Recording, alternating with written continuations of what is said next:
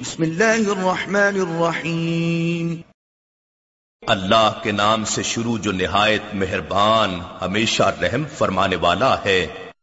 الم تر کیف فعل ربک باصحاب الفیل؟ کیا آپ نے نہیں دیکھا کہ آپ کے رب نے ہاتھی والوں کے ساتھ کیا سلوک کیا؟ الم يجعل كيدهم في تضليل کیا اس نے ان کے مکر و فریب کو باطل و ناکام نہیں کر دیا؟ وأرسل عليهم طيرا أبابيل اور اس نے ان پر ہر سمت سے پرندوں کے جھنڈ کے جھنڈ بھیج دیے۔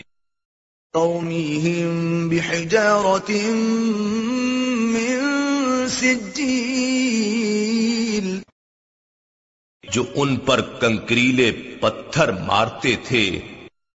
فجعلهم كعصف مأكول پھر اللہ نے ان کو کھائے ہوئے بھوسے کی طرح پامال کر دیا۔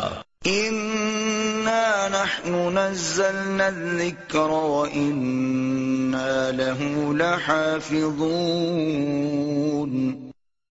بے شک یہ ذکر عظیم قرآن ہم نے ہی اتارا ہے اور یقیناً ہم ہی اس کی حفاظت کریں گے۔